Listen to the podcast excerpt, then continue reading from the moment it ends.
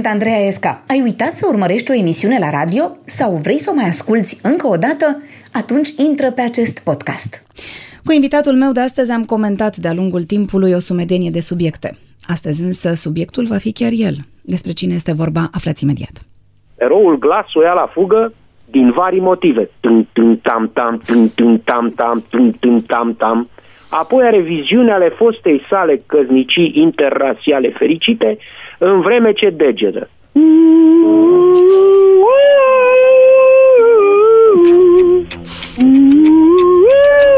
Și așa mai departe. Maria Șarapova mergea pe un drum cu panouri, cu cap de mort și tibi încrucișate și spune că nu le-a văzut. Dar cum să dai, domne, ultimatum până la miezul nopții, domn? Ce este sula în coastă asta? Cum poate să omoare copii ceva ce se numește brânzică? Brânza de vacă? Poate că da, dar brânzica produsă de o făbricuță, cum să omoare, domne, copii? Vedeți-vă de treabă, domne! Dragi români, îmi face o deosebită plăcere să mă aflu aici. Jurnalistul Fiu, Cristian Tudor Popescu este așadar cel alături de care ne vom petrece următoarea oră și jumătate. Bună ziua și bine ai venit! Bună ziua, Dragi să prieteni, zic Andreea sau doamnă Esca? nu știu, da, dacă îmi zici doamna Esca, eu trebuie să spun domnul Escu. Domnul Escu. deci ori ne așa. zicem doamna Esca, domnul Escu sau ne zicem pe nume. Bine, tu nu ai voie să-mi zici și Andreotti. Zic. Sau da? Asta zic eu, dar nu aici, la radio. Nu. Bine, la radio atunci ne zicem așa, da? Cristian. Da, Acum ne știm da. de destul de multă E, vreme să ne totuși, putem uh, tutui, nu? Sunt ceva decenii, nu? De Da, doamne. Nu, nu, aoleu, Păi au, cum- aoleu, am de- greșit. Cum de iartă-mă. decenii? nu. Știi, când am hotărât să te invit la emisiune, m-am gândit dacă ție ți este mult mai ușor să vorbești despre alții și un pic mai dificil să vorbești despre tine? Da, întotdeauna mi-a fost greu să vorbesc despre mine. Da. Și, în general, am refuzat genul ăsta de emisiuni. Sunt câteva. Da. În, uh, Dar tot, astăzi o să uh, ne spui așa ceva, o să-ți calci pe suflet. Ești Păi într-o- da, eu am eu suflet. Da. E, sunt O foarte să-ți mulți calci pe cei ceva. care cred că n-am. În ce o pasă? să calc în ceva, În ce să- pasă ești, ca să știu cum să te iau? Ești într-o pasă bună? Nu știu. Nu? O să nu aflăm? Știu, nu știu, o să vedem. în Bine. emisie. Atunci, hai, înainte să intrăm în discuția propriu-zisă, să știi că există o rubrică, se numește Autobiografia în 20 de secunde. Mm. Așa că ai să auzi un cronometru și tu o să începi să ne spui cine ești în 20 de secunde. Ia fi, fi atent când începe cronometrul, Mhm, Sunt da? pregătit. A, că ți-ai mi-ai scris, spus, gata? Da, bine. mi-a scris. Bine, că- bine, să fii aproape de microfon, da? Da, Hai, deci- fii atent. Autobiografia în 20 de secunde. Un comunist nenorocit, groparul pieței universității, un ateu la fel de nenorocit, un anticrist, nepotul fostului șef al securității, demolatorul presei scrise din România, dușmanul libertății de expresie, simpatizant al terorismului islamist, Hai că-ți mai dau câteva secunde ca să termin, că e prea frumos. vândut evreilor. Securist, caghebist, detașat la CIA, a avut patru neveste. Am citat, uh, am citat Din diversi. din Sfânta Scriptură a zilelor noastre, adică de pe net. Doamne! Ți-am zis că nu vorbesc eu despre mine. Nu, Nu-mi nu, nu. place. Am citat și eu de pe net. Doamne, doamne, știi care e următoarea întrebare? De ce l-ați invitat, doamnă, pe omul ăsta, Normal. dacă ziceți că e așa? Păi zice netul. A, zice netul. Și ce zice netul, Andreea? Verificăm. Uh, nu verificăm. Ce Ah, zice netul, e e sfânt. am spus Sfânta Scriptură, ce zice netul e sfânt. Mhm. Hai că dacă se spune despre cineva, că despre Popescu, de pildă, că e Da. pedofil, că pe asta n-am pus-o. Nu, asta nu s-a spus despre mine. Uh, domne, poate că nu e. Adică da, ai umbră de îndoială. Da, pe la o grădiniță l-am văzut noi din târcoale. Adică ceva, ceva. Trebuie să fie din moment ce e pe net. Și uh, uh, râdem, da? Ne râdem acum. Dar nu-i de râs. Dar îți amintești știrea cu țigancă, cu uh, uh, țigancă împuțită a Carolinei Garcia, așa zisa știre? Și care a luat-o Da? toată lumea de bună Pe și care a până luat-o când de dau... bună fără să clipească, o postare. O postare, nimic altceva. Și a fost luată de referință indubitabilă, s-a comentat, s-au vărsat valuri de indignare. Nu a numai fost asta, dar rămâne acolo acum insultată dacă tu fata intri aia. pe Google și bagi numele, ți apare imediat. Adică Evident. dacă apare o dată. Evident, Dar tu prima deci- deci... dacă îți bagi numele pe Google, ce apare prima dată? Te-ai uitat vreodată să vezi? Nu, nu m-am uitat. Ca să știu care din toate astea apare. Habar n-am. Păi ia dă-i. Dă-i, că ai Să-ți dau- calculatorul în să-ți văd- față, ia vezi stai. ce apare. Hai să vedem, poate apare ceva Hai frumos să vedem și nu e soarta chiar și norocul, așa. ca la planetă cu Nu e papagal. chiar Ia așa să cum vedem. crezi tu. Ce zice de rău. Google? Ia să vedem. Cristian Tudor Popescu să punem, da? Așa, ce zici? Enter. Analiză distrugătoare a lui Cristian Tudor Asta e prima, Popescu. da? Îți mai spun eu. Cristian Tudor Popescu o desfințează pe Simona Halep. Da, Cristian dar tu Tudor știi- Popescu dar tu știi dă că- de pământ cu Uite, așa. să știi că ai adus vorba de asta.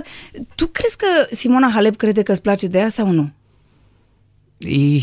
Eu cred că uh, dacă stă să citească numai titlurile, fără articolele, fără știrile care să dau pe net în legătură cu ce scriu eu despre ea, Crede că o urăști. uh, crede că sunt ceva, un terorist islamic care i-a pus gând rău.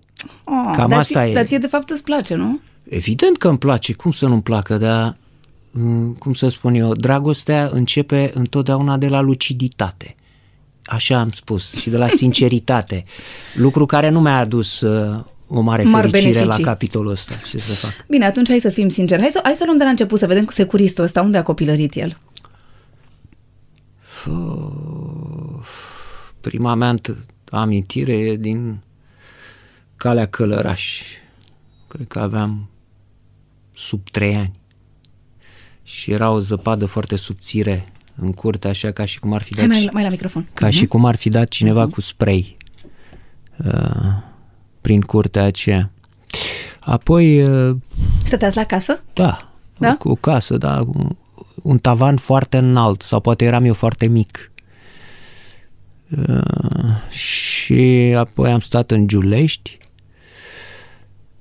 Mm, S-au speriat niște spectatori la Cinematecă. Eu țin un curs despre Cinemateca pentru toți uh-huh. acolo și la un moment dat am uh, comentat modul în care ținea cuțitul un moț din Apuseni într-un film în Și setea. te-au întrebat de unde știi tu atâtea despre Da, am cuțite. spus nu-l ține bine pentru că își reduce posibilitățile de lovire, trebuie să-l țină exact așa și să lovească la carotidă. Și cursanții au fugit. Uh, Da, le-am spus, știți că eu sunt crescut în Giulești.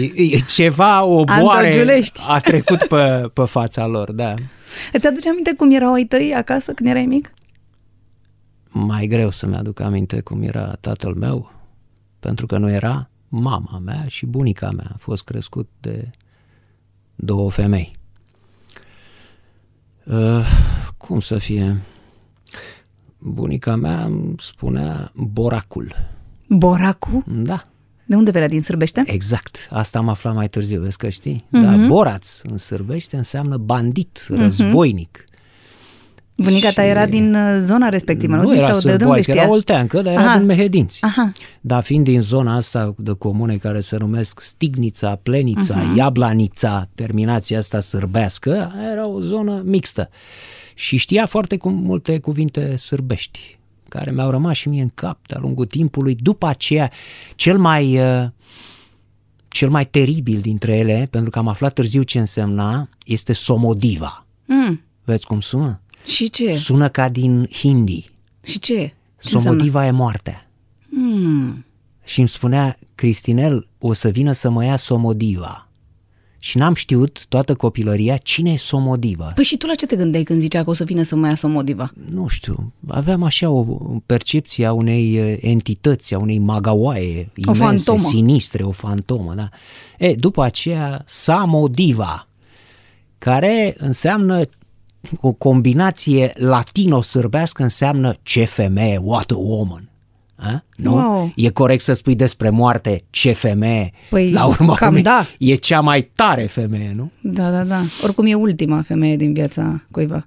Da, da, și, și, și ultima, Andreea, știi, când, uh, când face dragoste cu tine, atunci, ultima oară, să uită peste umărul tău la ceas, că mai așteaptă și alții. Hai să nu începem așa, nu? Hai să vorbim despre ceva frumos. Aveai frați? Te rog, nu. Ești singur la N-am, părinți? n-am, sunt singur. Da. Și cum era să crești așa cu două femei? Erau aprige sau erau calde? Uh, dure. Da? Amândouă, da. Dure, dure. Uh, mama mea, păi dacă te uiți la mine și citești ce scrie pe net despre mine, crezi că sunt un dur, nu? E, dacă o întâlneai pe mama mea... Tu erai mic copil. La propriu și la sunt figurat. Mic copil pe lângă ce era mama mea, la 1,50 m cât avea ea. Uh, Țin minte că odată a scris răposatul CV Tudor niște lucruri despre mine și între ele era și maică mea. Cum avea obiceiul, da? Să o pomenească într-un mod de nereprodus pe mama mea. Și vecinii au arătat uh, în Mamei. scrisul, da. Și maica mea, cum m-am dus pe la ea, m-a întrebat blândă cum era ea și a zice, măi Cristi, domnul ăsta Corneliu Vadim Tudor, se poate sta de vorbă cu el? Aș vrea și eu să vă... Nu-ți pot descrie vibrațiile, armonicile din acel, aș vrea și eu să stau de vorbă Era cu el. cuțit între dinți când zice asta? Deci sau, uh, era un luptător SEALs în uh, Înțeleg că nu s-a corpul văzut unei cu Vadim femei Tudor, de... Dumnezeu să-l ierte Nu, totuși. Nu, nu. Că ar fi avut vreo știre despre asta. e, dacă... Da, era o știre în legătură cu el, nu cu mama mea. Da. Dar tu de cine erai mai apropiat, de mama sau de bunica? De amândouă, mai mult stăteam cu bunica mea. Îmi pare rău și acum îmi pare rău că nu știam, atunci, ea mi-a povestit tot felul de lucruri de pe la 1890, uh-huh. 90 și ceva, Ea era născută cu un an înainte de a muri Eminescu. Și îmi povestea lucruri pe care mi le aduc aminte ca prin ceață, ce era cu țăranii din Oltenia, cu boierul atunci. Și ți-aș plăcut să le Ar fi notezi ca să trebuit știi să acum. notez, era extraordinar să, să o întreb mai mult și să notez, dar nu aveam suficientă minte pentru asta. Dar te atunci. duceai la țară, la bunici? Mergeai undeva în vacanțe sau nu, stăteai am numai fost, în București? Am stat în București. În București, sunt bucureștean Ești un copil de asfalt. de asfalt, da, nicio problemă. Uh, M-am dus odată la, în, chiar în comuna De unde veneau? Iablanița, Mhm. uh-huh. acolo când a murit bunicul meu, Matei. Un personaj senzațional. Dar bunicul tău rămăsese acolo și bunica stătea în București aici să vă ajute? Sau da, cum? Păi da, ea era supărată că a venit aici să crească boracul lui Fiemea. Da. Matei m-ai trimis aici ca să rămâi tu cu... Mă rog, nu zic cuvântul. Liber. Să rămâi tu liber. Așa, acolo, ceea ce era chiar adevărat în, ciusta, De în unde ciuda știi? celor 70 de ani. Păi avea o reputație bine stabilită. Uh, Bunicul. și bunicul Era simpatic? Da. Da, extraordinar. Consuma RDV-ul, știi ce la RDV-ul? Mm. Rachiu, Rachiu? de vin. Rachiu de vin, da. Da? Consuma la greu, fuma 50 de țigări pe zi Mhm. uh-huh. și a murit înghețat într-un șanț la 70 ceva de ani. Și avea diverse doamne cu care era amic prin Da, sat. da, da. Dar acest om construia case, Andreea, fără să fie avut cea mai mică pregătire de, de zic cum sună cuvântul, arhitectură. Omul era alfabet. Și construia case pentru, concet, pentru concitadini. De la iarbă verde, uh, făcea cismărie, le repara tuturor încălțările. Păi era un bun meseriaș înseamnă, nu? Avea Avea talent, instinct, har. instinct, har Și poate că pentru existau lucrurile oameni astea. care te învățau la vremea aia să faci lucrurile astea. Acum, acum nu mai există nicio Probabil. școală de Nu. meșteșugar. Tu nu vezi că nu mai ai unde să spui... Am auzit că au dat un anunț pentru croitorese, acum pentru... n-a da, venit nu, păi nu nimeni. mai ai unde să spui Absolut nimeni, da. pingele, nu știu, nu mai... Își Toată aruncă lumea toată lumea face pantofii, PR nu știu, acum, nu? da. A, da, da, PR da, face. da, PR, PR, da. Ție ce-ți plăcea să faci când erai mic? Erai cu minte sau umblai pe străzi? Umblam, umblam. Aveai mă, gașcă? Mă băteam. Nu, n-aveam gașcă, eram de unul singur. Da? Da. Erai un haiduc? Cam așa. Am și luat-o de multe ori. Unde te băteai așa? Pe... Am și bătut Prin colegi cartier? pe la școală, na. Da? Era o Erai mare rău? problemă nota mea la purtare, na. Dar de ce erai așa rău? Nu știu, era pentru că eram singur. Și, Crezi? Da, da, și asta te face când nu ai tată, asta te face mai agresiv. Uh, Ceilalți copii aveau în spate Ziceau ideea că vin cu vine, tata. vin cu tata, te rupe. Sau vin cu frate meu, tu Sau n-aveai cu frate, niciun eu băiat n-aveam să vii nici și unul, tu. nici altul. Trebuie să zici Da. vin cu mama, că oricum era mai tare. Lui maică mea aveam 10 ani, care a încercat odată să oprească o luptă de asta pe care o aveam cu un ins și i-am spus, la 10 ani, am spus, dacă mai faci chestia asta o dată, mă sinucid. I-ai zis așa? Da, și se pare că a înțeles că nu glumesc. Dar de ce? Păi cum Adică să de ce ai vină zis asta? mama, domne, să te apere? Mama. Tata, da. Dar să vină mama să te apere într-o bătaie cu un golan? Deci nu crezi în egalitatea între femei și bărbați, Hai, ia-mă, înțeleg eu. ia-mă la co- trăiască nu, da, Republica. nu, nu, da, la am simțit așa o corectitudine. umbră, adică cum Da, să vină domne, mama. asta e. Cum să vină mama? Adică să, o, e- să, o, ex- să fie ea expusă, să o înjure ăla. Nu, pentru A, că... vrei să zici că o protejai, deci nu că ți era ție târșă să zici că vine păi mama. nu ți-am spus că putea să... Dacă era taică meu era altceva. Mhm. Uh-huh. Taică meu putea să procedeze în consecință cu ăla. Mhm. Uh-huh. Dar maică mea, nu? Ea n-avea ce să facă, nu era să-l bată pe ăla. Putea din potrivă ăla să o scuipe sau cine știe ce să-i facă. Dar erai Deci rău, asta era auzi, dar ideea. erai și rău de gură? Nu. Nu, nu, nu eram rău. Dădeai eram direct. Tăcut, dădeam direct, exact. Te uitai da, și da, dădeai, Și eh? dădeam direct, da. Da, da, da. Dar ți-aduce aminte așa cea mai mare prostie pe, pe care ai făcut-o atunci de ai supărat rău pe maica ta? Doamne, am făcut Nu știu, intrase în vreo belea, nu știu, zic și eu ce ai făcut așa rău. Multe de tot am făcut. Eu știu, mi-am spart capul. um, Să vede și ea, să văd consecințele. Mici uh, Așa, urme, ce să, sechele. da. Uh, am intrat printr-un geam, mi-aduc aminte că am venit acasă și când m-am întors cu spatele aveam cămașa plină de sânge, complet, maică mea era să leșine, că eu n-am, n-am băgat de seamă că mă tăiasem în halul ăla. Deci am avut uh, O numeroase, copilărie dificilă. Da, contundentă, să Dar spunem de, așa. de ce anume ție dor din copilăria ta? De veri. Da? Da, nu de veri, verișori. Nu, nu, de de vara-vară, vară. anotimp. Da, de vară. Eu sunt uh, o maimuță care provine din Uite, nordul vezi, asta nu Africii. scrie.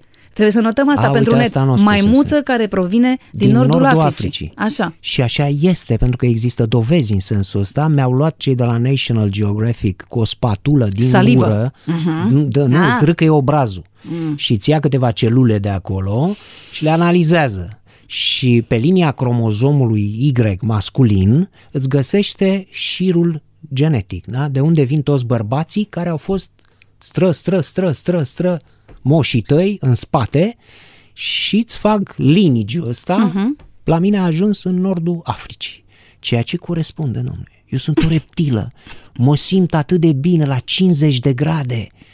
Uh, Când toată lumea leșină, am fost în Kazahstan, uh, toată lumea leșina prin, nu, nu, în Uzbekistan, leșinau în jurul meu, eu înfloream.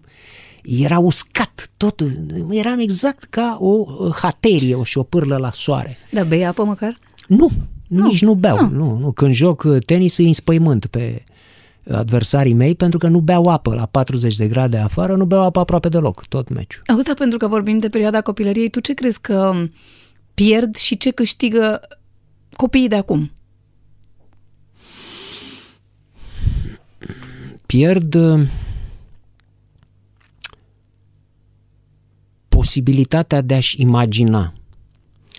Pentru că acum prea, vin prea multe imagini către ei din toate părțile, imagini preprocesate uh, de o înaltă definiție, înaltă sugestivitate, practic uh, în clipa de față cu IT-ul, cu sculele mură în actuale, gură tot. se poate mm-hmm. face orice. Orice ți imaginezi poate să fie făcut în imagine. Nu mai există nicio limită în clipa asta. Ori, când citeam eu, uh, de pildă, Mașina Timpului sau Războiul lumea al Wells, luate de la Biblioteca Sindicatelor, jerpelite, murdare. Folosite și a milioana oară. Folosite a milioana oară și noaptea la 12 citeam acolo despre sfârșitul pământului în mașina timpului, peste miliarde de ani, nu? când uh, soarele este imens, roșu, mai are puțin până să înghită pământul, oceanul se va evapora, o să fiarbă până când se evaporă, se târăsc niște crabi monstruoși pe malurile ultimei mări a acestei planete, toate astea erau în cuvintele lui Wells. Iar în capul meu, cuvintele astea Se transformau generau, în imagini. se transformau în imagini.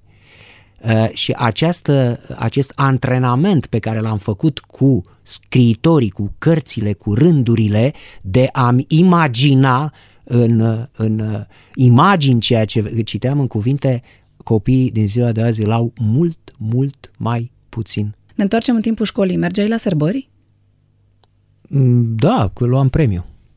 la sărbările de sfârșit de an. Dar la asta, nu știu, te duceai să cânti, să zici poezii, să ceva? Când făceați sărbări pe la școală, pe la grădiniță? Uh, Da, la grădiniță am cântat îmbrăcat în costum popular, uh, alunelu, alunelu, hai, Hai la, joc. Să ne Da. fie, să ne fie, cu, Cu noroc. noroc. Mm. Da, erau alte melodii în perioada aceea. Aud și acum uh, melodii, de pildă în taxi, când vin sau în mașină, aud uh, un, un purpuriu care s-a format în capul meu de melodii cam așa. Ia, Uh, ce-mi place când mă dezbraci, ca o felină când vrei să ataci. Uh, te sun, e telefonul meu de 4 dimineața, mamă, sunt beată, alerg pe străzi cu felinare stinse. Ceea ce creează o atmosferă cu totul remarcabilă. dar ești foarte atent la versurile melodiilor, Da, văd. da, da. Așa ne-a învățat la unitate să reținem totul. Păi și ce melodie ai vrea să cânte? Cum, zi tu cum să sune, ce versuri să fie? Să fie uh, Te-aș iubi, Sandel, fără, fără zahăr. Să știi că o să ascultăm și pe Sandel cu te, te-aș iubi. Dar acum așa se iubesc, ce vrei, la Am 4 văzut, dimineața? am văzut, uh, așa e iubirea, Dacă cu la așa e 4 opera, acum dimineața, trebuie să da. înțelegi și tu. Am deci la înțeles. tine când era iubirea, la ce oră? Domne, nu era la 4 dimineața. la cât era? Uh, era mai pe seară. Dar nu era așa mai spre pe dimineață. seară, nu așa spre dimineață. Și, domne, era mai descântată. Adică Înțelegi? cum? A, tu zici că acum e prea repede. Cam repede, da. Da? Scurt, așa, adică mă dezbraci, felină, ataci... Și îmi dai un SMS că ai plecat. Da. da. și trebuia să fie mai, da, să, să-i mai dai Ok, mai multe stai că SMS-uri. O chestie superbă. Știi cum se agață acum un băiat de către o fată în club? Cum? Îi trimite ceva de băut. Și ce vrei să-mi zici? A, și atât. Îți duci la spune el și fata le- băiatului, da? Și ce vrei să-mi zici? Și ăla zice nimic, că oricum nu știe ce să zică. Și oricum nu o aude, știi? De la muzica aia. Evident. Și ce vrei să-mi zici? Ai pățit tu asta? De unde știi replicile Nu, astea? nu de la Fimiu. De la mare. Da. Așa, a venit una la el și a zis și ce vrei să-mi zici? Și ce vrei să-mi zici, da. Oh, tu unde ai făcut școala generală? Tot acolo în Școala cartier? generală, am, făcut, am început-o la școala generală Iuri Gagarin, numărul 26 de pe strada Precupeții Vechi. Mhm. Am continuat la școala numărul 2 din cartierul Balta Albă și mi-am încheiat apoteotic cei 8 ani la școala 86. Ah, da, la 86. Da. La mine, în cartier. Aoleu, Da, da, da. știi școala Păi generală cum să, cum să 86? știu de șase? Da, da, da. În Iancului. E, nu, De e unde? mai, nu, nu, nu, nu, Acolo e. pe- nu, la Baba Cum? Novac, dincolo de Baba Novac, este la reconstrucție. Da? Da, E, da, atunci nu e în înseamnă, Iancul. înseamnă că s-au schimbat numerele. S-au și schimbat, da, așa, da. Ce fel de elevi erai? Învățai? Greu de spus. Da, am învățat până O vreme. clasa 8 da. Până în clasa 8 luam premiu în fiecare an. Uh, Nu prea vorbeam cu nimeni, nu prea aveam prieteni. Ca acum. Da, și nici acum, acum, acum chiar că chiar că s-au dus cei mai mulți dintre ei. Asta e trist. Da. Uh, Și erai bun la ce? La matematică, la română, la ce? Sau pe la tot. toate? Da? Da, eram bun la Erai tot. ambițios sau erai... Nu, nu, pur și Îți simplu plăcea? îmi plăcea. Îmi plăcea să citesc. Uh, După clasa 8 însă s-a produs ceva. Uh, În prima, primul an de liceu s-a produs ceva în mintea mea, adică m-am săturat să mai circul uh, de exemplu de băiat uh, Bun. silitor, premiant, Da? uh, băiat sărac și fără tată care, uite, totuși poate să fie premiantul clasei. Știi? S-a întors ceva în capul meu și am Da, spus... aveai, adică conștientizai treaba asta? Că așa se "A, vorbește, sigur da? că e, cum dracu să nu conștientizez? Cum să nu conștientizez? Cum să nu conștientizez când aveam un singur costum, ăla de școală, cu niște motocei, Uh, și că era o stofă din aia uh-huh, lui Marin, uh-huh. că costumele alea erau și ele pe clase sociale în comunismul nostru triumfător.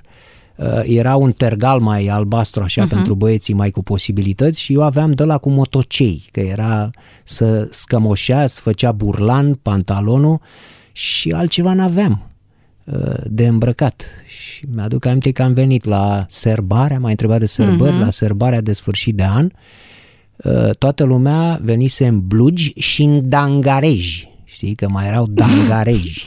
Un soi de dungarees, uh-huh, așa, uh-huh. un soi de blugi gri, uh-huh. cu ținte. Așa, în vreme ce eu eram în costumul de școală, la, printre colegii mei la serbare. Ei, asta lasă niște urme. Nu poți să spui că trece. Și atunci în clasa 8 în clasa 9 ai zis că vrei să Am fii zis altfel. că vreau sau ce? să fiu altfel, da. La ce liceu erai? Mihai Viteazu. Uh-huh. Și ce ai început să faci? Să nu mai înveți? Sau? Da, în primul rând asta. Am uh, ajuns în pragul corigenței la matematică, în clasa 10 la matematică, atenție. Așa, la chimie am trecut pentru că a intervenit profesorul de sport, care era antrenorul echipei de handbal, unde eram un mare portar, uh-huh. în celebra echipă a liceului, liceului. Mihai Viteazu și a spus, doamnă, s-a dus la profesoara de chimie și a zis, doamne, un băiat foarte bun, dar a luat multe mingi în cap, știți, în postul ăla de portar să Totul iau se trage de la cap, vezi? multe mingi în cap, da, exact, și de aceea, și mă rog, m-am târât pe holuri să-i spun formula săpunului, doamnei profesoare, să mă treacă. Da. Dar tu pur și simplu nu vroiai să înveți, nu? Da, adică nu îți mai pusese voiam, în mintea da, asta? Îmi pus programatic. Deci, domne, voiam să devin derbedeu. Dar de da? ce să vrei e să un devii obiectiv derbedeu? și ăsta, da. Și ai reușit? Ți-ai reușit pe Dintr-o obiectivul? revoltă neprecizată, așa cum se întâmplă la vârsta aia, nu? Mhm. Că nu știi de unde Că ți le trag. adolescenții, exact, sunt toți rebeli fără cauză. Îi apucă, într-un anume moment, vor să iasă dintr-o poză, dintr-un cofraj, Mhm. în care încearcă să introducă societatea, familia și să smucesc. Și nu Mhm. mai vor. N-au un motiv special. Nu că s-ar simți foarte rău în chestia, dar Să nu fie mai vor. altfel. Mhm. Să fie altfel, da? E, și Și ai reușit. am reușit, vai de mine, am reușit și o eliminare pe, Pe la trei școală? zile. Da, da, da. Păi am... uh, Lucrurile s-au produs așa. Uh, Eram uh, cu un coleg și colegul a fost dat afară de profesoara de engleză pentru că o scuipa pe spate. Și ăsta Da, avea treabă. însă femeia era surdă și uh, ăsta o scuipa pe spate când ea se întorcea. Bineînțeles, în râsul uh, întregii Audiențe. clase, pentru că Desigur. adolescenții sunt cruzi. Da. E, normal, adolescenții. Așa. Da, și l-a dat afară până la urmă și am, atunci am făcut demersuri să fiu dat și eu afară de la oră ca să plec cu colegul. Și ne-am dus la, am țintit-o bine pe o profesoară tânără care nu ne cunoștea, restul ne știau ca pe niște cai breși.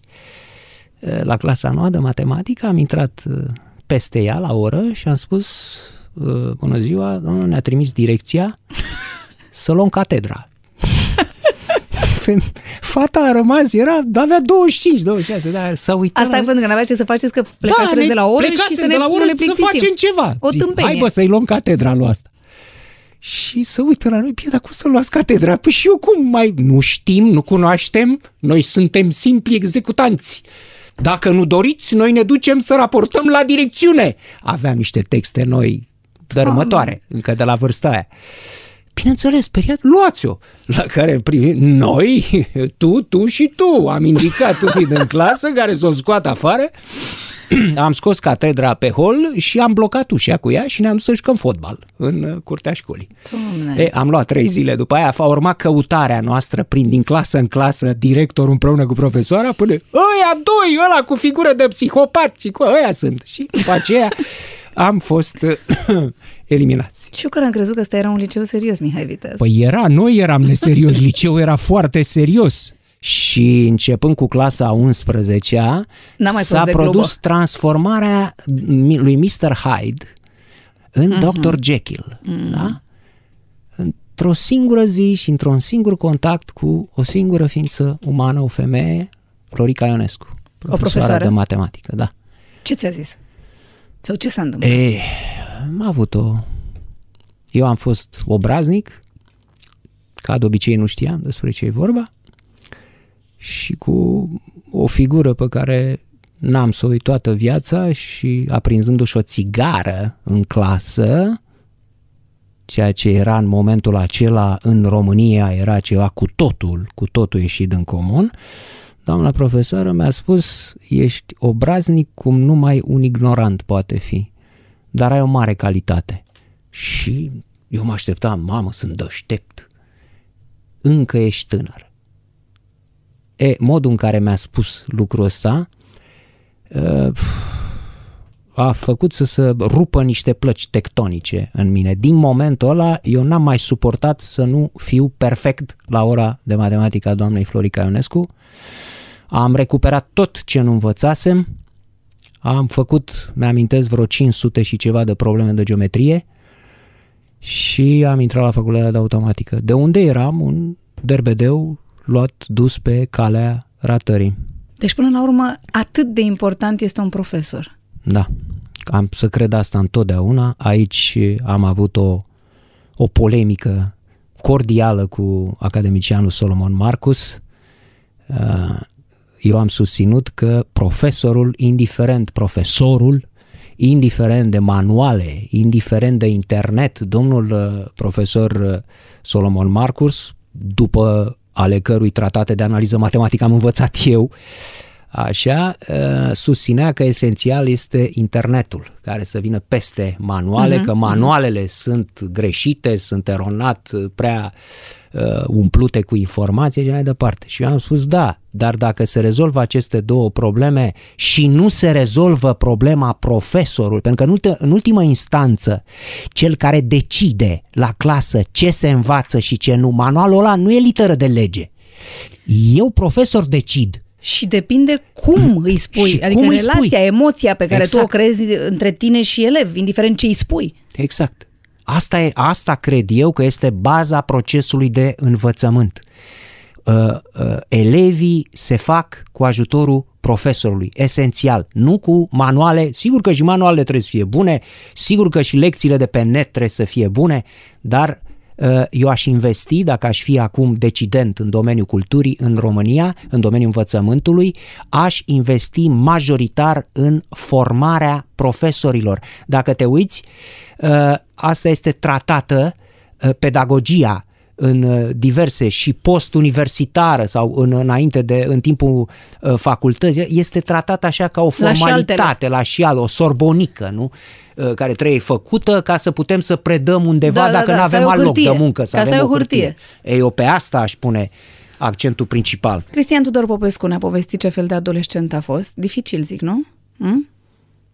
Eu zic că nu. M-am înscriu tu zici, totuși Tu zici că nu, dar mama ta ce-o fi zic când, ea, când erai tu așa cu banca în curte, nu știu, cu catedra în curte? Mm, mama mea mi-a spus un singur lucru și aia mi-a intrat foarte bine. Două, de fapt. Unu, ajută-te singur, nu aștepta niciodată nimic de la nimeni și acolo unde ai de făcut o treabă, făți datoria. Și n-ai așteptat nimic niciodată de la nimeni? Nu. Adică înseamnă că nici n-ai fost dezamăgit. Rare ori. S-a întâmplat să fac această greșeală în viață, să îmi pun uh, în cineva speranțe, să-mi creez singur iluzii în legătură cu persoana respectivă, dar foarte rar s-a întâmplat lucrul ăsta. De îndrăgostit te-ai îndrăgostit și tu în liceu ca un băiat serios? Ce erai? Uh, da, da. M-am îndrăgostit. Și cum era fata aia? O mai știi? Da, Îți amintești? Nu? Sigur că mi-amintesc mm. că și a bătut joc de mine cu mare aplicație, că avea și cum. Eu eram un uh, prost. Pe cum erai un prost? Până acum erai un golan și acum erai un prost? E, uite că eram un prost. La capitolul ăsta? Da. Și, și așa cum? am fost uh, anii... De ce zici că și-a bătut joc? Pentru că eu uh, suspinam, nu așa, după ea... Erați colegi? Da. Suspinam, îi scriam versuri, aveam trăiri inefabile în legătură cu ea și ea întărea legăturile cu alte naționalități ale României. O, Doamne! Și tu ai da. aflat sau cum și te-ai supărat? M-am și supărat într-o zi. A durat mult până m-am supărat, dar m-am, când m-am supărat, m-am supărat. Dar cum tratai tu această problemă a dragostei la vârsta aia? Vrei să spun? Mm. Mă enerva. Te enerva că există această da, temă? mă enerva. Uh, o tratam ca și cum ar fi fost bolnav de hepatită. Că nu poți să te opui, nu? Hepatitei. Dacă ești bolnav de hepatită, nu poți să te opui. Așa tratam, mă enerva faptul că Îți plăcea. îmi plăcea fata aia, că depind de ea într-un fel. Mă enerva tot timpul. Aș fi vrut să nu fie lucrul ăsta. Am avut uh, și în general, uh, mai târziu s-a accentuat uh, ideea asta la mine. N-am ajuns până la Kierkegaard ca să consider că sentimentul unui bărbat față de o femeie e maxima umilință pe care o poate suferi un uh, bărbat. Dar, Dar n-ai aproape. fost nici departe. Nici departe n-am fost. Da. Dar erai timid sau tu le abordai pe fete? Niciodată n-am agățat nicio fată femeie în viața mea. Doamne, și cum? Ai stat așa și ai așteptat? Da. Păi dacă nu venea nimeni la mine, puteam să rămân uh, fecior până în ziua de azi. Noroc că n-ai avut o problemă cu asta, nu? Într-o anume perioadă, da. Dar, N-am avut. dar ce trebuia să facă o fată, nu știu, ca să-ți atragă atenția? Ce fel de tipe îți plăceau? Să... mm, Mi-au plăcut ciboargele întotdeauna. Ciboargele! Ciboargele, da. Adică fetele cu care aș fi putut să merg să batem pe cineva, să merg într-o misiune, într-o ceva. Știi? Mi-au Să nu fie plăcut... prea fragile, Nu. nu? Nu. Deci n-aveai asta să fie așa protector, nu-ți plăcea asta. Mă ucide ea, tot cu melodii. Pe mine mă ucideau pisicile, pisi, pisi, știi, astea cu minimu, minimu, astea că vrea să mă ducă la Viena, unde îmi place mie, dar și-a luat pantofiuri și nu mai are bani. e, ia-mă pe mine cu pisiceala, că s-a rezolvat într-un timp record. În schimb, îmi plăceau fetele dure, Hotărâte. hotărâte, da. Dar le duceai și tu flori, adică erai sensibil după aia, nu erai nu, chiar așa. domne, nu duceam niciun fel de flori, ba din potrivă mi-am le luam, că... că... din potrivă le furam. Nu le furam, am vândut florile de la prima mea căsătorie. Am vândut florile că mi-a... Dimineața în piață? Da, mi-a părut rău de ele, le-am luat, că adusese lumea flori. Și m-am dus la o țigancă cu ele și le-am valorificat. Să știi că am și eu un coleg în Da. ProTV care după o zi de-a mea de naștere dimineața a luat toate Da. florile și le-a dus la piață. Deci, Deci înțelegi. există. Deci nu te duceai nici pe la părinți cu flori sau nu știu ce când Nu, aveai tu domne, iubită, n-am nu? avut obiceiul ăsta niciodată. Mi-a displăcut profund. De altfel, Nikita Stănescu are o zicere. Dacă florile și-ar oferi une, unele altora oameni, ce parte din ei ar tăia? Am înțeles. Bine. Hai să trecem de partea cu liceu și cu îndrăgostitul tău Da. și să ajungem la facultate. Cum ai ales facultatea? M-a ales ea pe mine. Mm. Adică nu, nu a fost vocația mea. Eu aș fi vrut, eu știu, să fac uh, filologie, să fac uh, regie de film. Chiar de atunci? Adică din Da, da, da. ultimii ani de liceu? Din ultimii ani de liceu, da. Bine, cu filmul aveam o poveste veche, veche de tot acolo. Eram Mergeai de mic la un film sau cinefil cum? înrăit. Dar de da, mic da. te-au dus la film da, sau de m-a unde? dus maică Te ducea mea. maică ta? Când eram Mhm. mic și pe urmă m-am dus singur. De pe la 12 ani mă duceam singur la cinema Viitorul Mhm.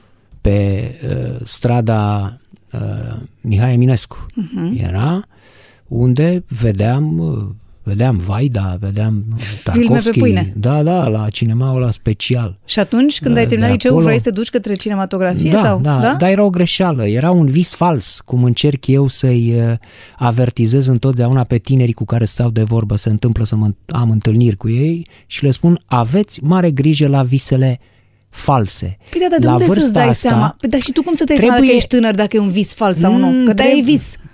Că nu știi ce o să fie, nu? Te închizi într-o cameră întunecoasă, întunecată, cu o lumânare aprinsă mm. și o privești un sfert de oră gândindu-te la ce vrei tu să fii, gândindu-te foarte atent, până la fibră. De ce, de fapt, vrei să faci chestia aia? Dacă într-adevăr e vorba de aia și nu cumva e o altă dorință refulată uh, din, uh, din creierul tău care se transformă în ceva fals, de fapt, gândește-te un sfert de oră în condițiile astea la problema respectivă și dacă după aceea uh, constați că rezistă la analiza asta, atunci mergi mai departe. Pot Eu să fac și eu la 40 de ani asta sau numai la 20 e valabil? poți să o faci oricând. Mm. în viață, numai că e ceva uh, puțin accesibil multora. Nu rezistă oamenii, de fapt nu le place. Contactul cu sinele, Andreea, e, E cel unul mai dur. dintre cele mai dure. Și tu vroiai să faci acest, nu știu, cinematografie sau ceva care era, ar fi nu fost vreau un să vis fac fals? regie, ceea ce Ceva. era o prostie. După ce am văzut ce înseamnă regia de film, am văzut că nu vroiam să fac așa ceva. Nu voiam. Oh, îmi place să scriu despre film. Uh, îmi place să scriu scenarii de film, da, dar regizor, nu. Nu mi-ar fi plăcut să stau, să conduc toată lumea uh, pe acolo, că de fapt asta este o, Da, da, da, ești un manager. un manager da, al... uh, nu, filmului. Nu, nu, nu mi-ar fi Așa, plăcut și să fac ai, asta. cum ai ales să ai zis? Hai că mă duc, Automatică? da, mă duc automatică, de ce? Păi, trebuia să mă duc la o facultate la care să intru, fără discuție. Eu nu puteam permite cum era sportul în uh, perioada aceea în România, să dai, Dai de o dată, două, de trei două ori. ori, de șapte ori Și la să te țină cineva acasă actorie, până atunci. Exact, să te Da. țină acasă, să dai la actorie, să dai la drept, să dai la nu știu unde, la filozofie. Eu trebuia să mă duc să intru și trebuia să mă duc într-un loc unde nu încăpeau uh, a- alunecările, uh, uh, cum să spun eu, trucurile, pilele, uh, la uh, matematică Mhm. Ceva, e greu. o știință exactă. Acolo e greu. Unu cu unu, Așa, o teză de filozofie, Da, de astea le, interpretabil. le, le Mhm. interpretez, dar la matematică e cu grilă acolo, e sau nu e. Mhm. Și cum n-aveam pile, m-am dus acolo unde era mult mai greu, dacă nu imposibil, la, la automatică. Am ales cea mai, automatică am ales-o pentru că era cea mai grea, uh, considerată facultatea a Institutului Politehnic. Și după Din aia ai București. profesat? Ăsta a fost Ai criteriul. profesat un pic Da, după cum să nu? facultate? 8 ani. uh-huh. și îți plăcea? Sigur că da. Anumite lucruri, da. Da, sigur că am făcut o teză de licență, mi-amintesc, e și acum, cred, la facultatea de automatică, uh, care a stârnit ceva vâlvă atunci. A fost după aceea simulată pe calculator, eu nu aveam încă posibilitățile când am făcut-o și m-a sunat profesorul Jora Boris, conducătorul meu de proiect, să-mi spună, băi, să știi că merge extraordinar chestia aia pe care ai făcut-o tu acolo care era compusă în centrul ei dintr-o lemă și o teoremă. da, și am lucrat, când am lucrat la Institutul de pe prospecțiuni geologice și geofizice, unde se făcea tot tehnică de calcul de înalt nivel, acolo am și acolo am un uh, articol care se găsește în uh, revista de geofizică a Academiei Române. Și acum, s făcut de mine atunci. Și cu toate astea, la un moment dat ai ajuns în presă. Ce ți-a venit? Păi a venit Revoluția. Și? Revoluția ți-a stricat uh, teza de la automatică? Da, da. Păi m, tot timpul aș fi vrut să scriu, Andreea, în toți anii ăștia. Eu, de A, fapt, deci era o- asta am fost. Eu Dacă am ai fost... fi stat la lumânare și tu, Da. ai asta fi e. aflat că Aș trebuie fi să aflat știi, că să eu scrii. trebuie să scriu. Mm. Că de-aia sunt născut eu pe lumea asta. Restul sunt uh, iluzii ale mele sau ale altora. Eu sunt un animal născut cu pixul în mână. Asta a fost de când eram mic. Uh, întotdeauna m-am simțit foarte apropiat de cuvinte, de pagină, de litere. Le-am simțit cu culori, cu temperaturi, Mm, pentru nuanțe. Mine, cu nuanțe. Te- textele sunt niște hărți, de fapt, colorate, așa, um, pe care le văd în fața ochilor. și, te-ai, și te-ai dus încotro. Cum, unde a fost primul am loc în venit- care ai început Păi să eu scrii? scrisesem, nu? Da, da, da, tu science scrisese fiction. înainte science fiction, da. Da. Și A. când ai dus la un ziar, te-ai dus la... M-am dus pentru că am fost adus. Acolo am fost târât de o femeie pe hol. Tu La femeile astea ce ai tu Scânteia, noroc. da. Da, domne, Cu ți-am spus. profesoara, cu... Nu știu să agăț, dar m-au agățat ele pe te mine. Nu așa, te-au agățat niște femei Și potrivite. Potrivite și care mi-au schimbat și cursul vieții Mm. în felul ăsta. Și te-a agățat o doamnă și te-a dus Da, la scânteia și tineretului m-a dus sau unde te-a dus? La scânteia, scânteia. Târâși la scânteia, scânteia. Mhm. La Darie Novăceanu, care Mm. era directorul adevărului atunci. Bine, pentru mine, eu n-aveam nicio treabă cu presa. Nu mă interesa. Da. Nu știu dacă citisem scânteia vreodată înainte de 89. N-aveam nicio treabă, dar... Și ce i-a zis? Ia-l pe băiatul ăsta Da, și pune la șmotru. da. Uh, pentru că citise niște texte de ale mele din uh, contrapunct. Mhm. Acolo am debutat eu în contrapunct, de fapt, împreună cu Cărtărescu, cu Hannibal Stănciulescu, cu Ion Bogdan Lefter, acolo era locul meu. Dar a venit un moment în care, văzând eu ce facem noi în contrapunctul ăla, ce se întâmpla în alte reviste culturale, Și era în să le contrapunct spunem, cu ce vrei tu să faci.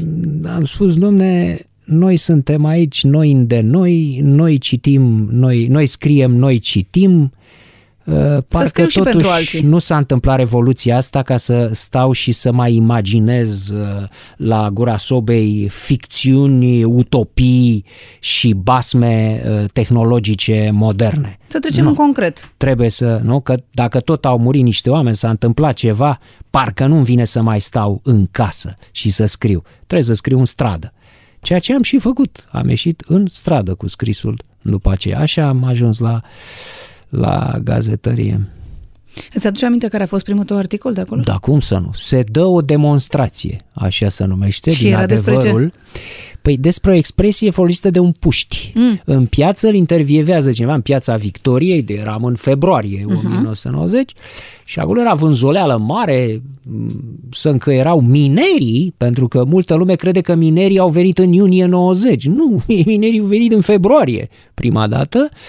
Minerii în drumul lor spre barba lui Gelu Voican Voiculescu, pe care i-au și smuls-o parțial, pe acolo făcuseră mare vânzoleală în piață și reporterul prinde un puști care nu era nici miner, nici scutier, nici guvernant, era și el pe acolo.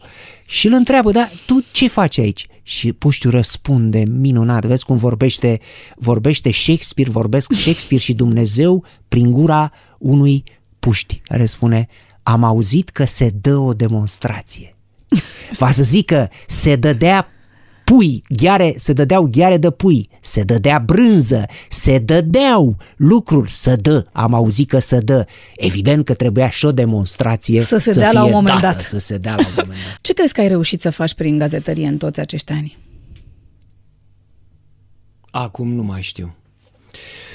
Cu câțiva ani în urmă, cred, cu câțiva mulți ani în urmă deja, eh, vreo 10, cred, eh, încă mai aveam iluzia, n-am avut curajul atunci să mă bag în camera aia întunecată cu lumânare, că fac ceva, că schimb ceva la nivelul conștiinței colective și chiar la nivelul subconștientului colectiv al acestui popor. Asta mi-am dorit întotdeauna. Nu, cum să spun eu, uh, nu să schimb uh, un om sau doi, uh, ci să schimb nivelul mediu Un al, mod de gândire. un mod de gândire Un sistem. cu un milimetru dacă se poate, cu un micron dacă pot și eu prin tot ceea ce spun, scriu și fac de 26 de ani încoace să fi reușit să ridic cu un micron acest nivel mediu uh, de, cum să spun, de conștiință, de, De morală, conștientizare. de conștientizare al uh, Ceea ce se acestui întâmplă. popor. Și Adică ce? să Și fie zici- mai greu de prostit. Și ce Pe ți se pare scurt. că n-ai reușit? Acum, da. Acum cred că n-am reușit. Nu reușesc să mă conving că am reușit lucrul ăsta. Dar nu, te dai reușesc. bătut. Nu, după cum vezi. Unde ți-a Nu. plăcut cel mai mult să lucrezi? Când a fost perioada cea mai... Perioada maximă în uh, gazetărie în care m-am aflat eu a fost între 96 și 2000. Atunci când, uh, de fapt, ne întâlneam noi foarte des la ProTV, la știri, când uh, aveam uh, emisiunea cu Marius Tucă, Uh-huh. Uh, la Antena 1, aveam uh, întâlnire cu presa la ProTV, cu Dumitru Tinu Uh-huh. și mai mult decât atât, cel mai important era modul în care se scria atunci. Exista o tensiune în jurul a ce scriai, electrică, aproape palpabilă. Când apărea un editorial, era des- discutat imediat, auzea ecourile. Dar acum ce În, crezi că se uh, întâmplă? Se gândesc la alte lucruri oamenii sau de ce nu mai există tensiunea asta în jurul?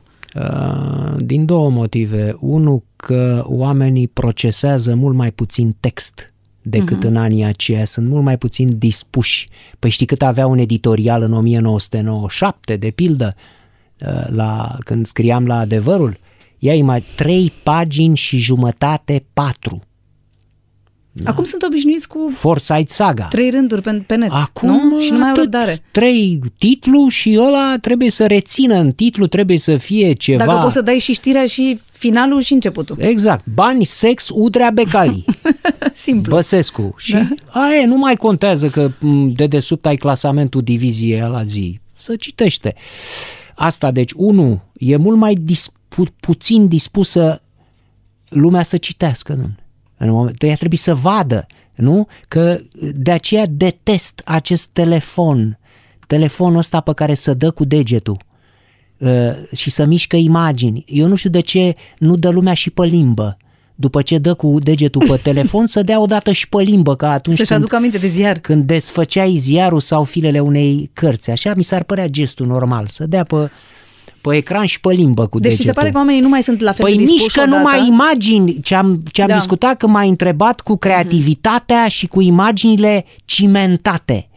Suntem înconjurați în clipa asta de foarte multe imagini cimentate, preprocesate, premestecate, pregândite, pregândite pentru noi.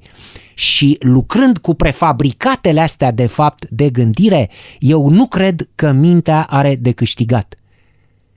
Asta este problema. Nici a copilului, nici a adultului și cu atât uh, mai puțin a copilului. De aceea nu-i de râs faptul că eu refuz, că eu continui să lucrez cu telefonul cu taste, că eu continui să-mi scriu textele cu pixul. Și n-ai, adică n-ai mail pe telefon. Nu! Cum să? Și nici, Niciodată nu n-am primești avut. nici poze? Nu. Pe telefon? Niciodată n-am primit nicio poză. Doamne, păi să știu să nu-ți mai trimit poze, că îți trimit poze degeaba. Pe telefon n-am primit niciuna. Nu. Da, spune mai ai avut, sau ai subiecte preferate atunci când scrii sau nu? Da, cum să nu? Da, Da? da, sigur, îmi place mult mai mult să scriu despre film, de pildă, sau despre tenis, Decât, despre politică. Despre politică. Despre politică scriu, cu- crede-mă că scriu cu o silă infinită. Trebuie să mă automontez, să mă învâr puțin până casă înainte, ca să mai pun uh, pixul pe hârtie în legătură cu aceste subiecte. Păi ești pedepsit, de fapt. E o pedeapsă, de pildă cum a fost zilele astea. Nu? Într-o viață și așa mizerabil de scurtă, eu am pierdut niște ore uh, însumate scriind și vorbind despre acest specimen, da? despre acest uh, Marian Munteanu. N-aș fi consumat o vibrație a aerului în legătură cu respectivul dacă nu eram silit, nu? Dar cine Ca te-a silit? Meseria. Păi meseria, Ah, trebuie ah, bine, să am faci înțeles. lucrul ăsta, nu? Dar ți se pare că ai fost un angajat dificil? Sau ești un angajat dificil sau nu? Nu, nu am fost. Am fost un uh, angajat uh, comod. Da? Da, pentru că am spus întotdeauna angajatorului meu, patronului, mă rog, ce a fost prima dată, i-am uh, spus, dacă nu sunteți de acord cu un text pe care îl scriu, uh-huh. uh, îmi spuneți uh, de ce nu doriți ca textul să intre. Nu mi-l uh, scoateți fără să-mi spuneți. Îmi justificați și dacă îmi spune, îmi justificați pare că e eu, corectă dacă mi se justificarea? pare că e Mhm. corect, mergem așa, îl scoateți și e în regulă. Dacă nu, îmi dau demisia. Asta a fost înțelegerea pe care am avut-o cu toți angajatorii. mei. Am vorbit și eu, dar nu cu un angajator, ci cu un, uh, un coleg de-al tău, pentru că eram curioasă să-mi spună cum este să se lucreze cu CTP. Am vorbit cu Claudiu Pândaru, ia să vezi ce zice. Mm. O provocare. Totdeauna e o provocare. Domnul Cristian Tudor Popescu este unul dintre cei mai uh, speciali oameni pe care am avut ocazia să-i cunosc.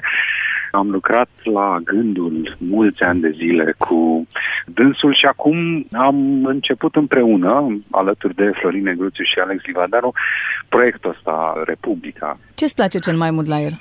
faptul că este întotdeauna surprinzător. În ciuda aparentei durități pe care o vedem cu toții la televizor, da? asta este imaginea lui Cristian Tudor Popescu, cel care vine și spune verde în față celui care a făcut greșeala zilei și nu numai, exact ce ar trebui să-i spună.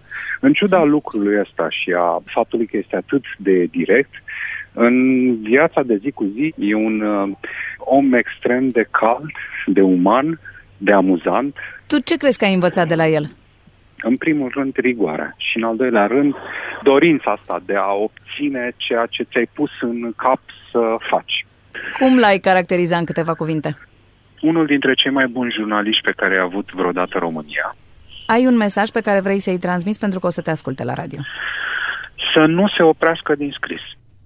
Mm. Să nu se oprească din scris. Vreau să precizez, vreau să precizez Stimați tovarăși, vine mai aproape de microfon, așa. așa. Vreau să precizez că domnul Claudiu Pândaru a fost șeful meu. Aoleu! Nu eu șeful lui, da? Ca să fie foarte clar. Da, da, da. Ți se pare ciudat acum că ești pe net? Cum ți s-a părut trecerea asta de la hârtie la Uh, nu, n-a fost o problemă pentru mine, pentru că pentru mine cuvintele, indiferent că fi. sunt pe asfalt uh, scrise sau pe cer cu laserul sau pe net sau pe hârtie, tot cuvinte sunt și tot uh, prietene vor fi. Însă mediul schimbă mesajul. Nu e o simplă trecere de la hârtie în pixel, de la pix la pixeli. Nu. Uh, trebuie să dai titluri altfel, trebuie să scrii altfel, trebuie să ai un alt ritm interior al textului, e altă muzică decât la textul pe hârtie, pentru că există un alt orizont de lectură pe net. În capul receptorului e altul orizontul de lectură decât atunci, de pildă, când deschizi o carte Păi când deschizi o carte, te aștepți să stai aștepți mult, să, să dureze, stai, să, să dureze, să citești, mai departe, ai un, pleci cu un anume orizont. Și când scriu o carte, scriu cu totul altfel, uh, am alt ritm, făceam cu ani, mulți ani în urmă o comparație, este diferența dintre ping-pong și tenis. Le joc pe amândouă cu domnul Moise Guran am deja aici Multe niște victorii la activ. istorice, da, da, da, foarte frumoase. Păi și cum ai învățat cum să scrii pentru net? Pur și simplu îți dai seama și e, eh, te... Îți dai seama, bineînțeles. Și îți modifici stilul? Îți modifici stilul, funcție de, nu un caracter, nu un nu, nu, nu, nu un mesaj. parametrii lui fundamentali, da, da, da. dar anumite lucruri trebuie să modifici. Trebuie să modifici în... Uh, uh, eu cred că am dat în presa românească vreo 10 km de titluri nu numai la textele mele, la... Și la ale mele. Ha, și Recunosc. La ale tale, da. Așa. Am dat, deci la titluri, da, sunt un titlist. Da. Um, sunt alte principii aici. N-aș fi dat multe dintre titlurile pe care le-am dat textelor de pe net, nu le-aș fi dat dacă era într-un ziar de hârtie acum uh, Dar poate e o provocare, nu? E o altă da, provocare pentru da. tine. Sigur că da. Nu, n-a semnat un stres. În plus, în plus, E o diferență cinstită, democratică. La ziarul de hârtie scriai ceva, și nu știai ce zic cei care nu citesc. puteau, că uh-huh. îți trimiteau, oamenii trimiteau scrisori da. care Cine veneau putea? peste... Și cel mai important, tu răspundeai dacă voiai. Că el îți trimitea scrisoarea la redacție, s-a uh-huh. adunat teancul uh-huh. de scrisori și tu la unele răspundeai, la unele nu răspundeai și cu asta basta. E, acum, în următoarele 15 secunde după ce ai generat textul, deja ai feedback-ul, ai semnalul, n-ai murit, bă, dobitocule, încă scrii, potolește-te. și tu, și tu răspunzi, da, sunt da, încă aici. tu răspunzi, da. Dacă vrei. Aici, Dacă nu, nu mai răspunzi. No, Bine, acum sunt și mulți nebuni. Ringul ăsta, da, da. Adică e, înainte, nu știu. Nu, dar da, e mai cinstit așa. Da, e mai cinstit, e, mai cinstit e adevărat așa. Să aibă dreptul, domnule, să, să te înjure și ei rapid, pe loc acolo. Da. Ei, nu știu dacă te-ar înjura dacă te-ar vedea față în față, însă oamenii Nu am trăznit niciunul. Le-am păi, lansat vezi? provocarea. Când eram la gândul, chiar mm. Claudiu a avut uh-huh, această uh-huh. idee, domnul Pândaru. Da. Vino să mă scui pe aici. am dat anunț, uh-huh. scuipați aici. Da. Exact va fi prezent, poate fi scuipat în toate pozițiile domnul Popescu. N-a venit nimeni. Au venit vreo 30 de inși, dar da? care veniseră ca la școală. S-au așezat uh, ochii în carte, gândul la lecție, așteptând un fel de seminar din partea mea. N-a venit nimeni dintre ăia care Vezi că reacțiile mă făceau, când, când da. te ascunzi în spatele ecranului de calculator sunt diferite față de atunci când vezi omul față în față. Da, bineînțeles, sunt, uneori mă amuză să citesc printre rânduri tipul de complex, tipul de frustrare. De unde îi vine, de, de unde îi vine respectivul în jurătura aia de două noapte, îți dai seama ce viață păi are omul asta ăla. E, e ca în melodia cu mesajul da. de la 4 dimineața, Vezi? Da, bine, Asta bă. e jurătura de la două dimineața. Da, fata aia măcar era în club beată la 4 Păi și de dimineața, unde știi tu folosea unde? ceva. Păi de unde În știu? cântec. Unde era? Păi nu, dar de unde știi unde era omul ăsta care îți scria ție? Poate era și el beat la vreo Nu cârșmă. cred, nu cred. Cred că era singur acasă și Home Alone. n-avea alt home alone, nu avea alt sens în viață Decât să te înjure decât pe tine. să mă înjure pe mine. De aceea îi compătimesc pe mulți dintre ei. Cu cine joci tenis? Aoleu, păi de-a lungul timpului cele mai multe partide, Mm, vreo 10.000, 10.000? da, cred că am jucat cu Bogdan Enoiu. Da? Da, joc cu el din 1998. Cred. Atunci da. este perfect pentru că să știi că pe el l-am întrebat și eu despre tine cum e treaba cu tenisul.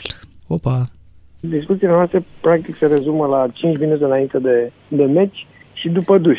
Mai stăm de vorbă. Pe diverse subiecte. El are păreri foarte clare despre muncă, lucruri și nu-și consumă timpul inutil în discuții. Aiure, Da, la ce scor se enervează? la orice scor se enervează. Mai ales eu am un talent să le enervez foarte tare. Am niște lovituri speciale, trebuie să le întrebați. Păi acum nu le-a învățat deja, nu știe ce l-așteaptă? N- Nici după 17 ani de tenis împreună îl mai surprind. Și cine câștigă? Păi, așa are un ușor avantaj. E- El e mai bun, de fapt, uh, overall, Ușor. așa, la calități tehnice, la strategie, la nervi. Și eu să zic că sunt mai apt fizic. Nițel, așa compensăm. În afară de tenis, spunem te rog, ce apreciezi tu cel mai mult la el? Creierul are un creier și o inteligență extrem în comun. Și faptul că știe să explice foarte bine. Vrei să-i transmiți un mesaj pentru că o să te asculte la radio. Da, să fie sănătos cât mai mult și să-și păstreze tonusul pe care îl are acum. Dar ce figură are domnul Enoiu de... este, este și vă rog să mă credeți că nu e o exagerare ce o să spun acum. Mm. Vă rog să o luați ca atare. Este cel mai mare ramelgiu din tenisul mondial. Ramelgiu? Da, ramel, rame, dă cu rama rachetei și atenție, nu dă afară. Mm. Dă în teren și vine mingea fâlfâind pe niște traiectorii pe Necunoscute, care, nebănuite. uh, Nu există matematică să le descrie, uh-huh. da? Și face lucrul ăsta de șapte, opt ori pe meci, îți vin astfel de mingi care pot să distrugă psihic și un cal adult. Adică cine nu-l cunoaște și joacă cu Bogdan și primește mingile astea uh, de la el, uh, domne, poate să-și piardă mințile. Deci nu, nu glumesc, e, pentru că m-a fascinat chestia asta întotdeauna. El are un instinct în, în mână, în palmă, nu, nu e o glumă. Poți să dai cu rama odată, nu? Dar și poate să se antrenează să dea cu rama. E, uite, asta, asta m-am întrebat și eu. Aha. Poate că face în secret antrenamente da, de să, cum dat să cu dăm rama. cu rama. Ia să-l urmărim o dată. Deci că- dacă joacă cu Federer, dacă joacă Bogdan Enoiu cu Federer, l-a dat cu rama, îl stinge pe Federer. Vă rog să mă credeți. Când nu joci, când nu joci Glumesc, glumesc. Bogdan joacă, joacă foarte bine și are o condiție fizică absolut impresionantă la vârsta lui de 55 De 30 de ani. de ani. Nu chiar e un exemplu de condiție fizică absolut ieșită din comun. Când nu joci tenis, te uiți la filme? Da, mă uit. Dar mă unde uit. te uiți? Pe calculator sau te duci la... Mă mai duc și Cinema. la... Mă mai Adică duc și tu te duci la cinema. mall să mă te întrebi duc și și așa? la mall, da. Te duci la mall? Da, da, cum Da? să nu, da. Mă mai duc, cu Fimiu mă duc, Da? cu Matei, da, mă mai duc. Și la mall, da, mă duc destul de des. Te duci la mall și la cumpărături, așa ești... Cum să nu? Da? De, de ce să... Păi nu cine știu, să mă du- întreb și așa, cine dacă mă să întâlnesc cu ducă în tine la locul mall. meu? Nu știu, poate te scapă cineva de acest uh, calvar. Nu, n-are Nu? cine. Cum e familia ta? E adevărat? Deci cum ai zis, că, cum ai zis la descriere? Că ești divorțat de patru ori? Uh, nu, că am avut patru neveste. Așa, Păi da, adică ai așa avut patru zice pe neveste, net, deci nu e da. asta, da. Este ești divorțat de patru ori dacă ai avut patru neveste. Deci ai avut patru neveste? Păi așa zice pe net. Deci Dacă- zi cum e familia ta. Familia mea este formată din cei doi băți ai mei. Din Unul are câți ani și unul are câți unul ani? 28 și unul face 24.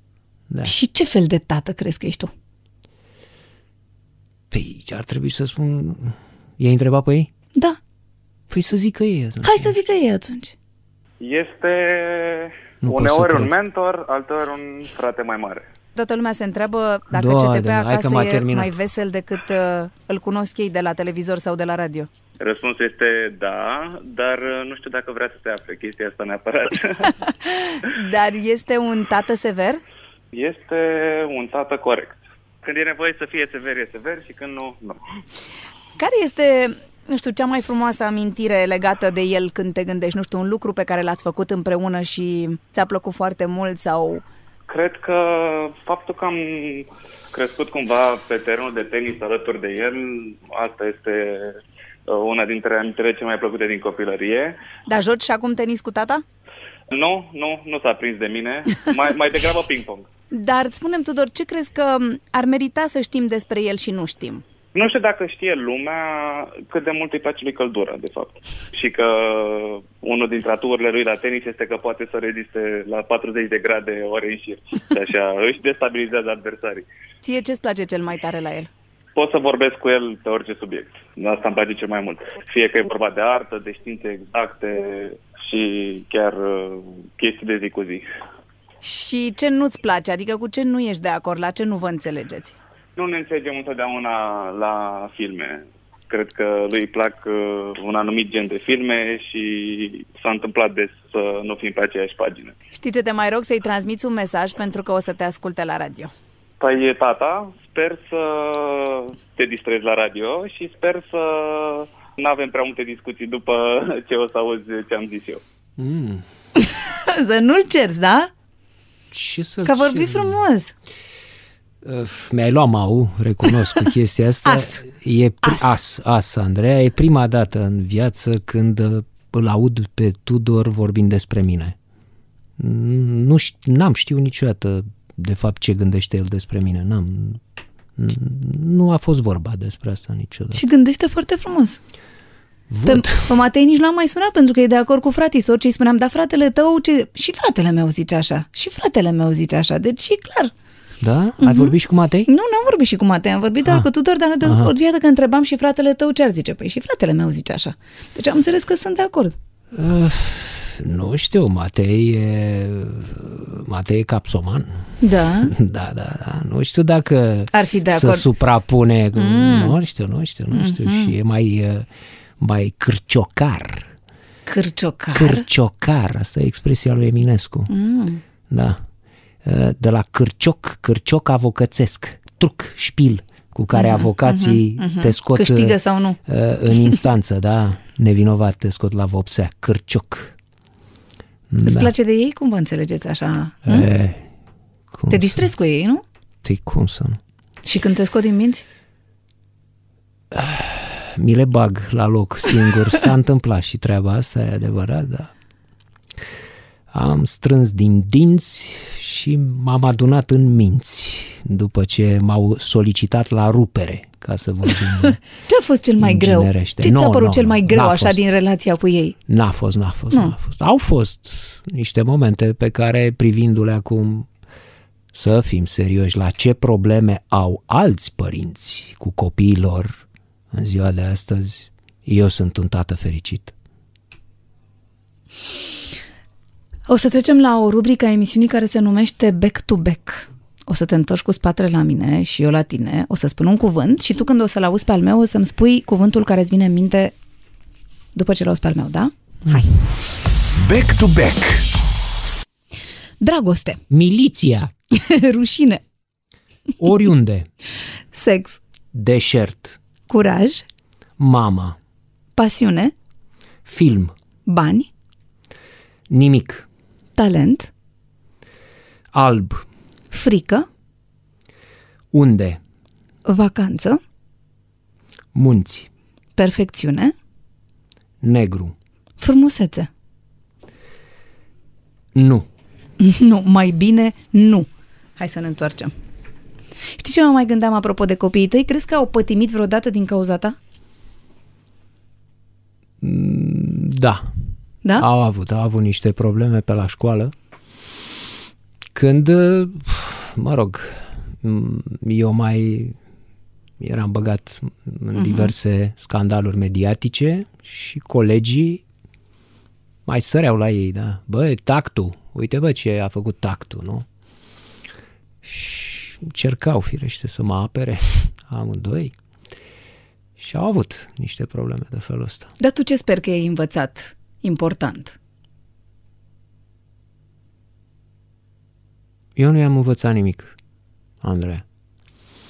Adică nu le-am ținut lecții niciodată. N-am făcut, am considerat că modul în care trăiesc eu și gândesc eu și fac eu este suficient.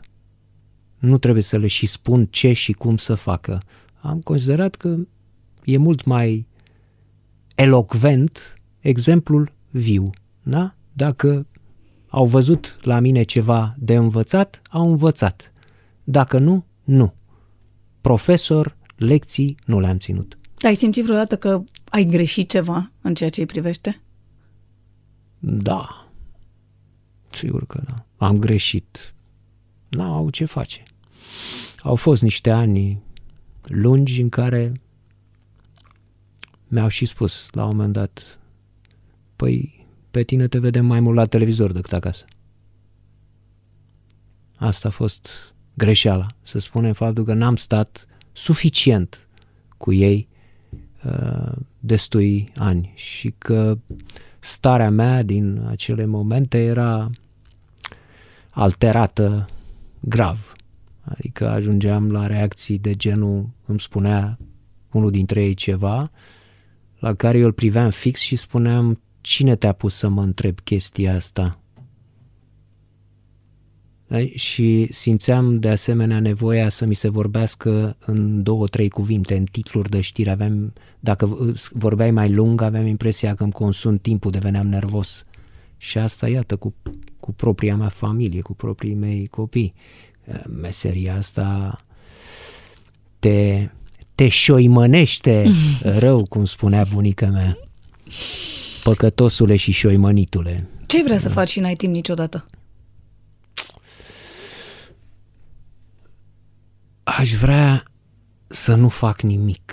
Este viciul fundamental, după părerea mea. Nimic nu se poate compara cu asta, nici cocaina, nici sexul ăla de la patru dimineața de până melodii, nici alcoolul.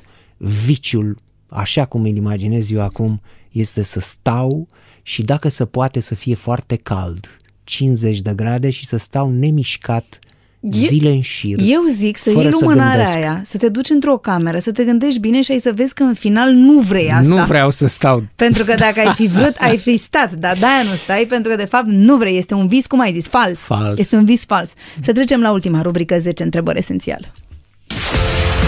10 întrebări esențiale.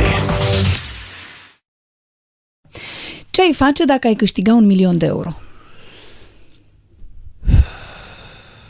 N-am știut niciodată ce să fac cu bani atât de mulți. Am avut o sumă apropiată, nu un milion, mai puțin, și cu ei am făcut ziarul Gândul. Ce înseamnă lux pentru tine? A, lux? Lux înseamnă o rachetă de tenis care costă 5 milioane de lei, uh-huh. bucata, nu? 3 500. rachete. 500, nu? 500, da. Da, da. da. 500 de lei, 3 rachete, 15 milioane. Mhm. Da? E o sumă. E un lux pe care mi-l uh, permit. Uh, Nu mă interesează să am mașini de 50.000 de euro, nu mă interesează să am uh, case, vile uh, de nu știu câte milioane de euro, dar uite că dau și eu bani pe ceva, pe rachete, pe mingi, ca să joc uh, tenis și am mai cheltuit niște sume considerabile pe DVD-uri. Acum însă nu știu ce o să fac cu ele. pentru că Trebuie să le pui pe stick sau nu știu Da. ce să faci cu ele acum. Ce grupă de sânge ai? zero. Cui ai vrea să iei un interviu? Credeam că îmi spui cu ei vrea să-i, Să-i iei dai sânge, sânge sau să-i, să-i dai. iei beregata. Să-i iei nu, nu, cu beregata. ei vrea să iei beregata, am Da. niște răspunsuri. Uh, cu ei vrea să iei un interviu. Lui Barack Obama. Când te-ai simțit cel mai mândru? Cel mai mândru. Cel mai mândru m-am simțit în două momente. Unu, când uh, Tudor, băiatul meu cel mare, a luat premiul uh, de sunet la Festivalul Cinema Iubit pentru montajul sonor al filmului uh, lui uh, Milo uh, Simulov Hello Kitty. Și când a luat fiul meu cel mic, Matei, bacalaureatul, după trei ani de încercări și după ce mi-a albit și puținul păr pe care îl mai am încercând să-l aduc la o notă corespunzătoare la matematică, în ziua în care mi-a venit cu 680. 680 Ai era că e 10-50. înălțimea Himalai a, a Everestului pentru mine, 680 la matematică, pot să spun că am fost mândru. Dar acum ce face? Matei cu... Mai la facultate, în anul 2, deja La ce? își La ce face facultate? licența.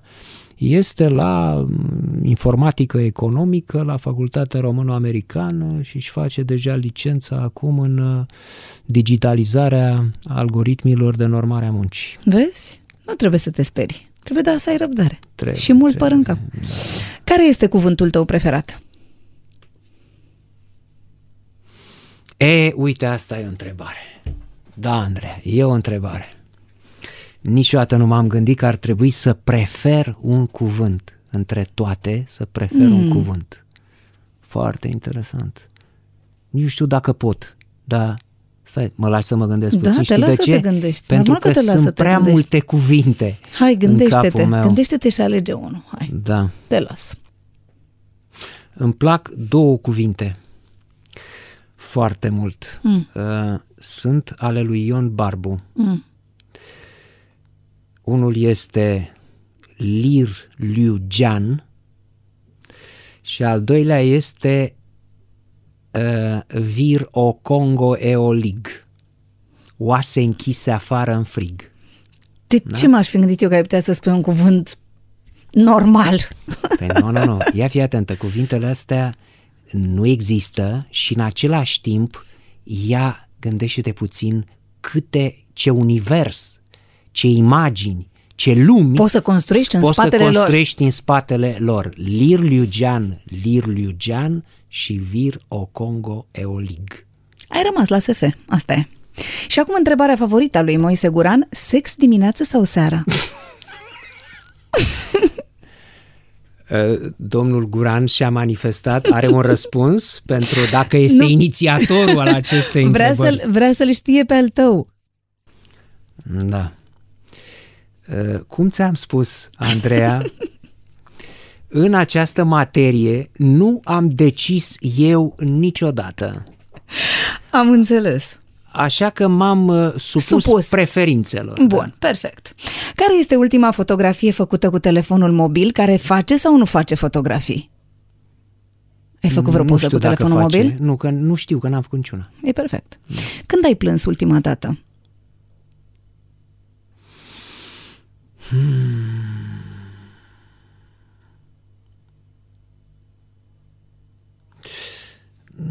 Într-un moment uh, pe care nu, nu pot să-l spun aici. Care este rolul jurnalistului pe lume? Jurnalistul trebuie să fie un tresărist, adică să fie pregătit cu toată ființa lui din sculare până în culcare, nu numai când e la redacție, să tresară. Acolo unde oamenii obișnuiți trec peste, nu bagă de seamă că ceva se întâmplă, jurnalistul e cel care spune, hopa, dar de ce spune ăla chestia asta? Sau de ce în Se loc să întâmplă. meargă drept a mers uh, în cerc uh, respectivul? Da? Asta este miezul jurnalismului, tresărirea. Uh, Ce urmează după aceea e o chestiune de tehnică, adică scrisul și așa mai departe. Dar important este instinctul, rasa jurnalistului se vede în capacitatea lui de a tresări acolo unde toată lumea nu vede nimic deosebit. Cristian, îți mulțumesc foarte mult pentru prezența în emisiune. Eu îți mulțumesc, Andreea, întrucât nu m-am mai simțit de mult uh, așa de bine. Mersi frumos, îți doresc viață lungă Rămâi. online și offline. Important e să continui să scrii.